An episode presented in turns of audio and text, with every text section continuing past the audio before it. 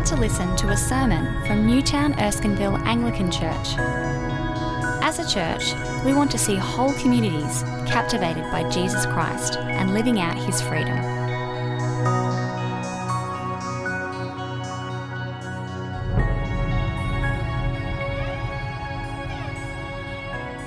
Hi, my name's Caitlin. We're going to be looking at not at John 4, but at John 5, um, verses 1 to 18. And you can find that either in the Bibles in front of you or in the handout you received as you walked in. Sometime later, Jesus went up to Jerusalem for one of the Jewish festivals. Now, there is in Jerusalem, near the sheep gate, a pool, which in Aramaic is called Bethesda, and which is surrounded by five covered colonnades. Here, a great number of disabled people used to lie the blind, the lame, the paralyzed. One who was there had been an invalid for 38 years. When Jesus saw him lying there and learned that he had been in this condition for a long time, he asked him, Do you want to get well? Sir, the invalid replied, I have no one to help me into the pool when the water is stirred. While I am trying to get in, someone else goes down ahead of me. Then Jesus said to him, Get up, pick up your mat, and walk. At once the man was cured. He picked up his mat and walked. The day on which this took place was a Sabbath, and so the Jewish leader said to the man who had been healed, It is the Sabbath. The Lord forbids you to carry your mat. But he replied, The man who made me well said to me, Pick up your mat and walk. So they asked him, Who is this fellow who told you to pick it up and walk? The man who was healed had no idea who it was, for Jesus had slipped away into the crowd that was there. Later, Jesus found him at the temple and said to him, See, you are well again. Stop sinning, or something worse may happen to you. The man went away and told the Jewish leaders that it was Jesus who had made him well. So, because Jesus was doing these things on the Sabbath, the Jewish leaders began to persecute him. In his defense, Jesus said to them, My Father is always at his work to this very day, and I too am working. For this reason, they tried all the more to kill him. Not only was he breaking the Sabbath, but he was even calling God his own Father, making himself equal with God. Thank you For recognizing that it is not, in fact, John 4 we're doing. That would have been a very spontaneous sermon I had to preach that. But yeah, uh, hi everyone. It's really good to see you. Uh, if we haven't met yet, my name is Jordan, uh, and it's a pleasure to be with you all again. So, just who is this man? Uh, that is the question which John's gospel continually seems to be throwing at us as it follows Jesus' ministry. Uh, last week, we saw a royal official uh, take Jesus at his word that he could heal his terminally ill son. Just before that, in the chapter, we also saw that many from a Samaritan town came to believe in him. The chapter as a whole showed us some pretty encouraging responses to Jesus, and it even showed us some very unlikely people take him at his word and receive him as Lord. That is, they came to understand truly who he is. But now, though, in chapter 5, we're going to see Jesus conducting his ministry actually in a very different context, actually, a distinctly Jewish context, because we are in Jerusalem and we're there on the Sabbath. Uh, and what we're going to encounter is, first of all, a Jewish man who Jesus heals miraculously, and secondly, the Jewish leaders who catch wind of his healing. And as we explore their reactions to him, well, we are going to encounter some ways of misunderstanding Jesus and his ministry this week. Uh, and in doing so, we might just be confronted about some of our own attitudes towards him. So let's dive into our first scene, and that is sorry, the misunderstanding of the Father. So, as I said, we find Jesus in Jerusalem at a Jewish festival. Uh, and this, as you might expect, was a really busy time in the city with an awful lot of activity. Uh, I would dare to say, even, that it might have been busier than the Carriageworks market on a Saturday morning. But the particular location we find Jesus is in the pool of Bethesda. That is a very sheltered pool area, which is surrounded by a lot of the sick and crippled citizens of the city. And we see Jesus approach one particular individual who had been crippled for almost four decades. 38 years. This man had been without use of his legs, and who was obviously a very regular member of this crowd at the pool. He likely would have spent his days begging for food or money, and otherwise just watching the world go by around him.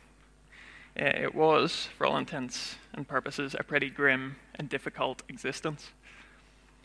Eh, now, our narrative really begins when Jesus approaches him and as he does, he asks him a really simple question. He says, Do you want to be made well? Let's see what the man's response tells us about his understanding of God. He says, Sir, I have no one to help me into the pool when the water is stirred. When I go down to get in, someone else goes down ahead of me. Now, if you've never actually read this passage before, uh, or even if it's just been a little while since you've read it, then you're probably wondering why, when this man is asked if he would like to be made well, he suddenly starts talking about having a bath. But if you have a look at your Bibles or your service sheets, you'll notice that they don't actually have a verse 4 in this chapter, unless you're using the King James Version.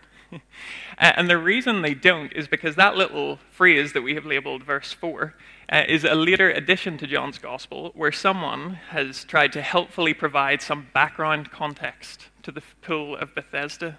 And here's what that little verse says it says, From time to time, an angel of the Lord would come down and stir up the waters. The first one into the pool after each such disturbance would be cured of whatever disease they had. We don't know when or exactly how this tradition started.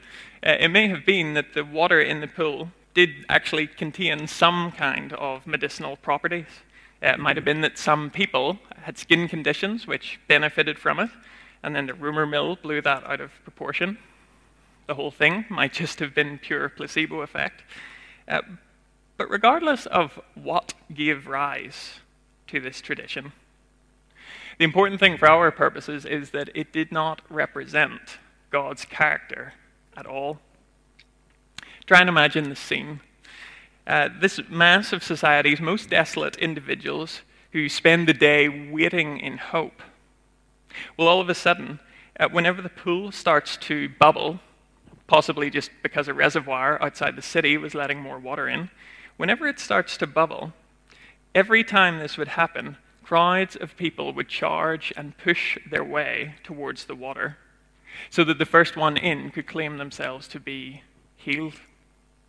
It was every man and woman for themselves. The first shall be first, and the last shall be last. And let's be honest, it was probably the least sick and the least crippled who were able to get there first every time. I don't know about you, but that kind of frantic, self serving chaos doesn't sound like how the God of the Bible operates to me. But interestingly, though, do you see how Jesus doesn't actually even begin to correct the man's faulty impressions of his heavenly Father? He just approaches him, tells him to get up and walk, and bring his bed with him. And so he gets up, and off he goes and the miracle's over. I think this very understated moment uh, is a really good time to remember that John's gospel, by habit, refers to miracles primarily as signs. Because, of course, signs are never the destination in and of themselves, they point you to the destination in which you're supposed to go.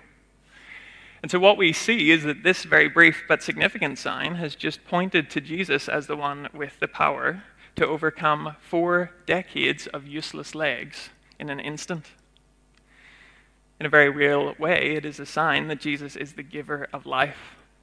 Because in many respects, this man just got his back. And it wasn't through the power of folklore about angels who arbitrarily dole out healing on a first come, first served basis. It wasn't a lucky break from a distant God who neither really notices nor cares what happens to people. He just makes some kind of sick game out of their health. It was, in fact, through God Himself in the flesh, as viscerally and tangibly close as He could be, walking amongst the needy. So, it seems God has drawn near to this man. But will he understand who it is that has healed him and what this sign says about him? Will he correct his misunderstanding? For now, though, let's continue into our next scene, and that is misunderstanding the Sabbath. And I'm not sure how clued in you are on uh, Jewish laws and festivals, but the weekly Sabbath day on which this healing occurred was a very special day for the Jews. Uh, you may know that originally God gave this day to Israel in the wilderness after they were rescued from slavery in Egypt. And God did that as a gracious instruction to rest from their work and to remember that He is their provider. So one day every week, if you were a Jew, you would stop working, you would stop the farming, the herding, quit the life admin, you would rest and remember God cares for you. And it sounds like a pretty good deal to me. Uh, but unfortunately, over the centuries, the Sabbath had undergone a few modifications to its parameters. Uh, it had undergone a few additional rules, which had been added by the Jewish leaders to make absolutely sure that everyone kept the day holy. Have a look at this. I find this wild. So, what we have here is a little sort of periodic table of the melekos, or the activities, which uh, conservative Jewish tradition forbids even to this day. Uh, you probably won't be able to read what all those say from here, uh, but it includes normal things like reaping, sowing, weaving. Uh, it also includes other things like just preparing to weave or striking a killing blow. I hope that wasn't too common an occurrence. But right here is today's broken category, and that is carrying. You were forbidden by Jewish leadership to engage in the work of carrying things outside your home from the Sabbath duration of Friday sundown to Saturday sundown. Uh, and I'm sure, uh, just like I find it difficult, you find it very hard to comprehend just how alien this kind of practice is from our normal expressions of devotion to God. Um, I mean, not the, not the first part, not taking a day to rest, that is good. And in fact, if you do work every single day by habit, you should really consider what you're doing there and whether God has designed us to work relentlessly like that. But on the other end of the spectrum, to rest so diligently that you don't so much as accidentally pick anything up and move around outside your home with it, that is on another level entirely. Uh, in New York City, there's actually 18 miles of fishing wire strung up around the city called an eruv roof. You can see the little wire just there on the corner of one of the streets. Uh, and what this eruv roof does is it symbolically extends your home and offers quite a large workaround to some of these carrying rules. Uh, if you are within these 18 miles of wire, it counts as your private residence. Otherwise, from Friday night to Saturday night, if you are a Jew, you cannot lawfully carry important things like your phone or your child outside unless it is an emergency. And I just want to say, as I point that out, I, I don't highlight this um, in a mocking way, but I do want to emphasize again that in this passage, we see a very misunderstood idea of who God is and what he wants for his people.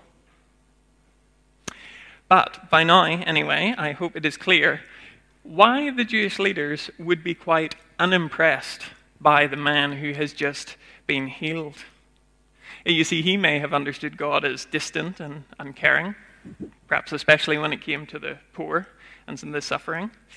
Uh, but the Jewish leaders misunderstood God as a strict and petty taskmaster.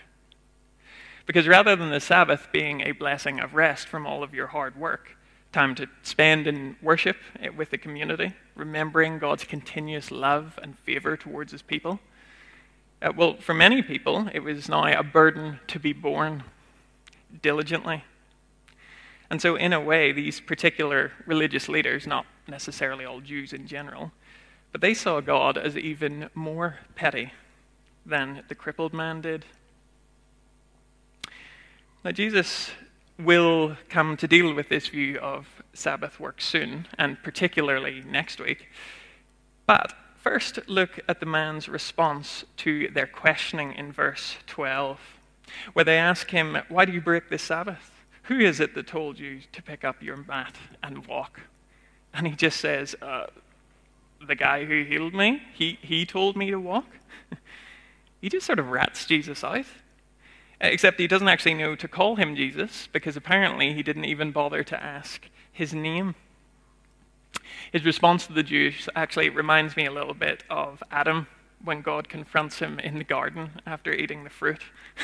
uh, the, the woman you put here with me, she gave it to me. Nothing to do with me. You put her here. It, it's that kind of denial, no responsibility, nothing to do with me. Blame him. But more than that, it's really striking, I think, that when Jesus, uh, Jesus chooses to reveal himself to the man again in verse 14, he says, Stop sinning, or something worse may happen to you. And I wonder if you find that warning just a little jarring, maybe overly blunt. Uh, that a man who, until five minutes ago, has been crippled who's been reduced to begging and pathetically waiting by a pool, hoping to win the healing lottery, well, he's just warned outright to stop sinning as bluntly as he was told to get up and walk. This little passage reminds me uh, of the paralyzed man who gets lowered through the roof as Jesus is preaching and teaching in a house. Uh, if you know the story, you'll remember that the very first thing Jesus says to that man is, Son, your sins are forgiven. And there he actually does that even before he heals him. And I think then that there are two things here uh, that help us rightly understand the heart of God from the way Jesus ministers to people. The first thing is what we've just seen already, and that is that Jesus is wonderfully compassionate. That the Lord and Creator of the universe thinks absolutely nothing of walking into the middle of society's undesirables and associating with them. When he learned how long the man had been there, he heals him without even a single indication of faith. And as God's redeemed people, Jesus shows us then that just as he loved and served us when we didn't deserve it, so then we need not wait until we think other people deserve it before we help them. Nor should we only wait until we think we've got a guaranteed response coming to our help. Nor should we only help those who look and sound and think just like us. Our food ministry here at NEAC is one wonderful example of serving those in difficulty. Of course, there are many, many more. But the reason that those ministries are so important is because God is good to all people. And if that is true, then we too are not to discriminate in showing kindness to those we encounter. And so, on that, I want to challenge you, just as I very much had to challenge myself, to think about who you find it hard to engage with. Maybe even here at church. Do you, for example, find that folks with different theological perspectives stress or annoy you? Uh, what about the people who are obviously quite unrefined by your standards? Uh, the people who are a little more Marmite sandwich than avocado on toast? Maybe it's people in different life circumstances. Are you the parent that only ever talks to other parents and you just discuss your children all day? That's something I'm going to have to think about an awful lot moving forward. Are you, by contrast, the single guy whose entire personality is sports? I could go on and on and on. but I think you get my point. And that is who are we most and least likely to give ourselves to, to offer help, compassion, or even just conversation? And what might Jesus have to say about the patterns he notices in our lives? It's not a question I particularly want to keep asking myself, but it's certainly one that I need to. The second thing that we learn alongside Jesus' incredible care for all people is that he always reminds us that our biggest problem, no matter how good or bad our circumstances in life are, is sin. Ask anyone on the street what the world's biggest problems are, they'll give you a whole host of answers. They will say things like poverty, famine, disease, war, injustice, exploitation. And these are all very good answers. They are all serious issues, and I could never fault someone for suggesting them. And yet, despite how compassionate Jesus is, especially for some of those kinds of people the exploited, the suffering, the oppressed, you notice how he never ever suggests that their lowly status in the world somehow removes their personal responsibility for sin. And that's because whenever Jesus says, stop sinning or something worse may happen, uh, he isn't threatening the man that he will personally cause some kind of worse earthly suffering if he doesn't stop. Uh, and I also don't think that he's saying the man's condition, his being crippled, is linked to a certain sin in his past, although in certain circumstances that could be possible. But what I think Jesus is really doing here is he's warning him that there is a fate worse than that of a crippled beggar awaiting those who reject God. That there is an eternity of paying the rightful consequences of your sin waiting for you if you reject the one person who will pay it for you, if you refuse to follow the one who gives you life. Sadly, though, this particular man doesn't seem concerned with Jesus' warning. Uh, perhaps he was indignant. Jesus told him to sin. Look what I've been through. Who are you to, to judge me? Uh, maybe he so badly wanted favor in the eyes of the Jewish leaders that he didn't care to find out about this individual who they obviously disapproved of. We're not really sure. But whatever the case, he seems to just take uh, his healing and he leaves to inform them about Jesus and not in a good way. I think that's a lesson to us that we often think if life were just a little bit easier, if we just had a little bit more, if we could just catch a break, we think how much happier and more thankful we would be. But sadly, it's often not the case. Now, though, we've come to our last scene. We've had a healing on the Sabbath, which revealed two misunderstandings about God as a distant and uncaring or a legalistic taskmaster. But now Jesus finds himself confronted by the religious leaders who also demonstrate their misunderstanding of the Son. Remember in the beginning uh, how we saw that Jesus did not stop to correct the crippled man's faulty view of God's mercy. He just gets straight to the point and heals him. Well, we sort of see the same thing again here uh, when he engages the Jewish leaders and their view of God. See, he doesn't get into a discussion about how wildly overblown most of their traditions and rules are. Uh, he doesn't argue about how they go so far beyond the intent of God's command to rest that they've turned the day into a burden. He gets straight to the heart of the issue, and that is his own identity. And so, in his defense against this serious charge of not only breaking the Sabbath, but causing another person to do the same, Jesus simply says in verse 17, My Father is always at work to this very day, and I too am working. And what he's doing uh, is using reasoning that the Jews would have been familiar with. Uh, he's explaining uh, that God, my Father, has been working even from the moment he rested from creation back on the seventh day. That though he stopped creating new things, he never stopped working to sustain them. After all, who is it that sends the rain in its season? Who is it that keeps the sun rising, who listens to and answers our prayers, who works all things together for the good of those who love him? And so Jesus the Son is simply doing as his Father does. Eh, Hebrews 1 actually tells us that he sustains all things by his powerful word. And that is that if Jesus actively stopped willing his creation to exist, we just wouldn't. it's that simple. Have you ever stopped to think about that? Uh, that the breath you are taking this very second is a willful gift of God directly for you. It's a wonderful truth to take hold of. And so, whenever these supposed keepers of God's law confront God the Son himself, not even asking how he had the power to heal a crippled man, uh, but more concerned with the fact that he did the work of making him well and telling him to lift his bed. It just goes to show how foolish and misunderstood their religion had really become.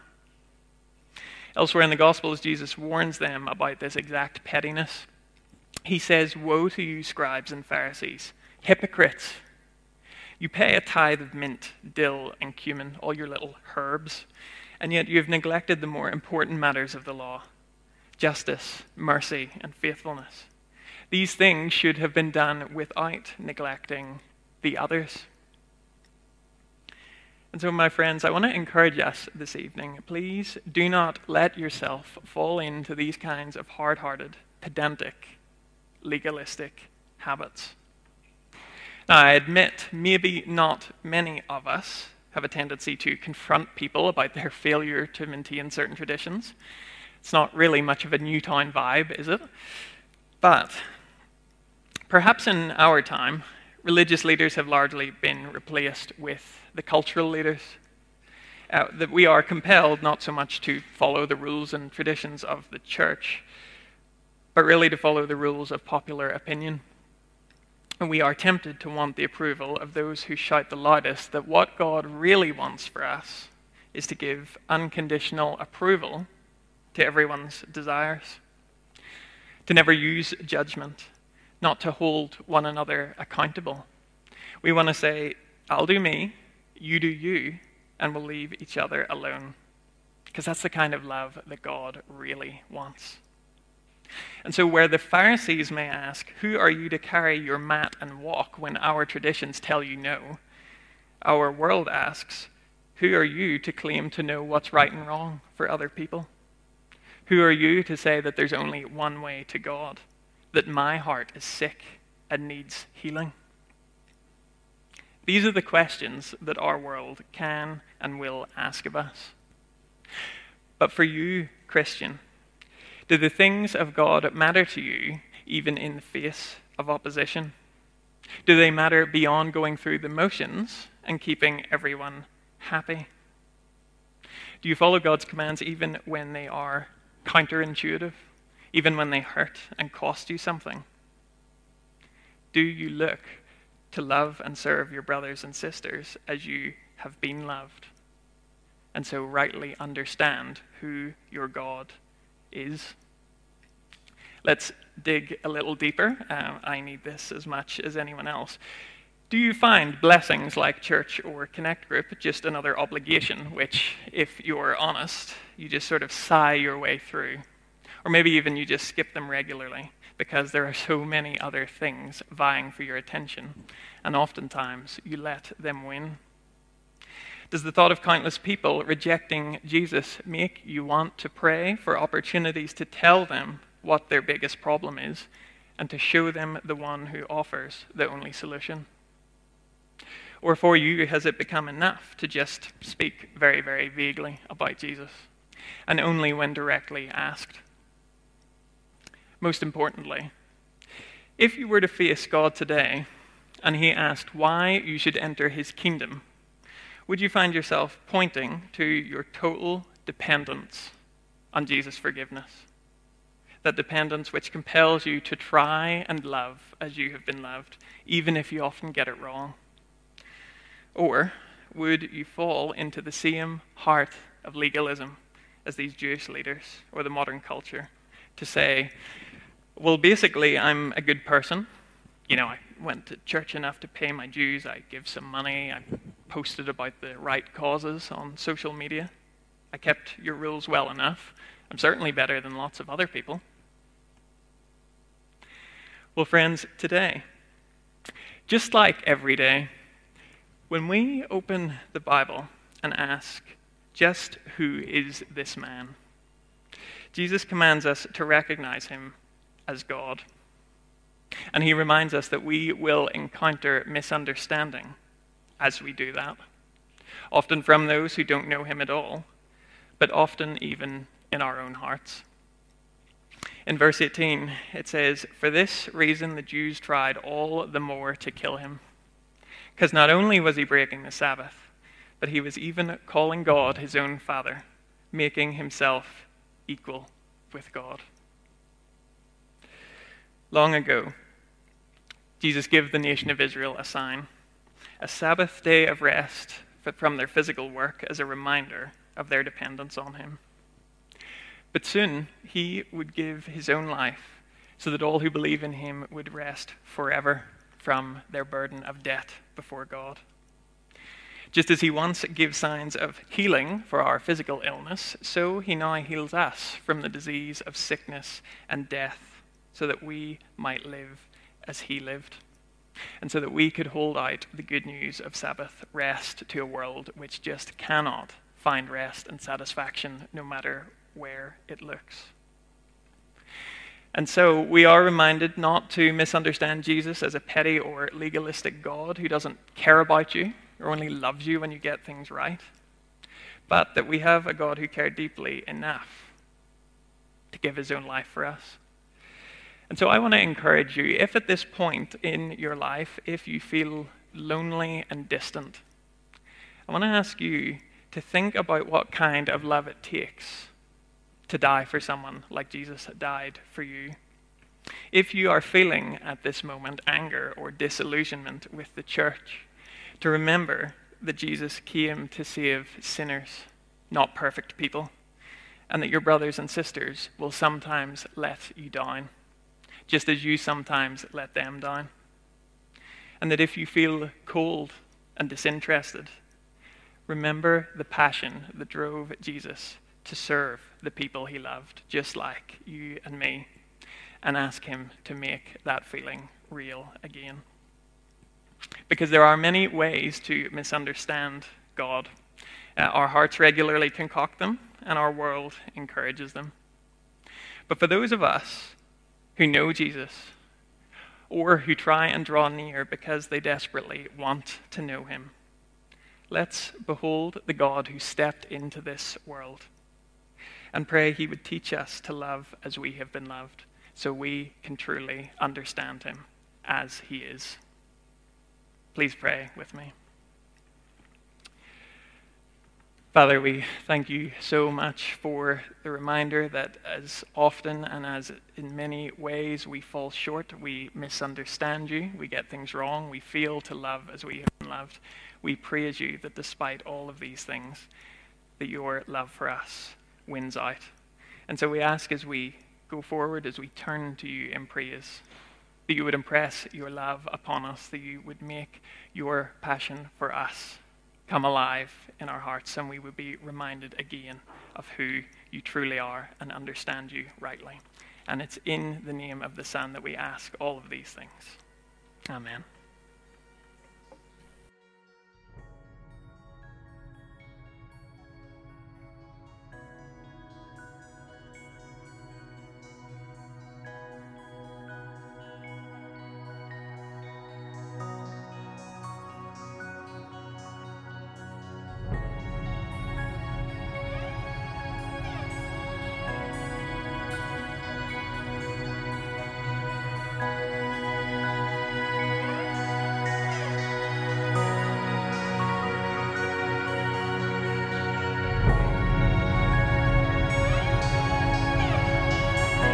For listening to the Newtown Erskineville Anglican Church podcast.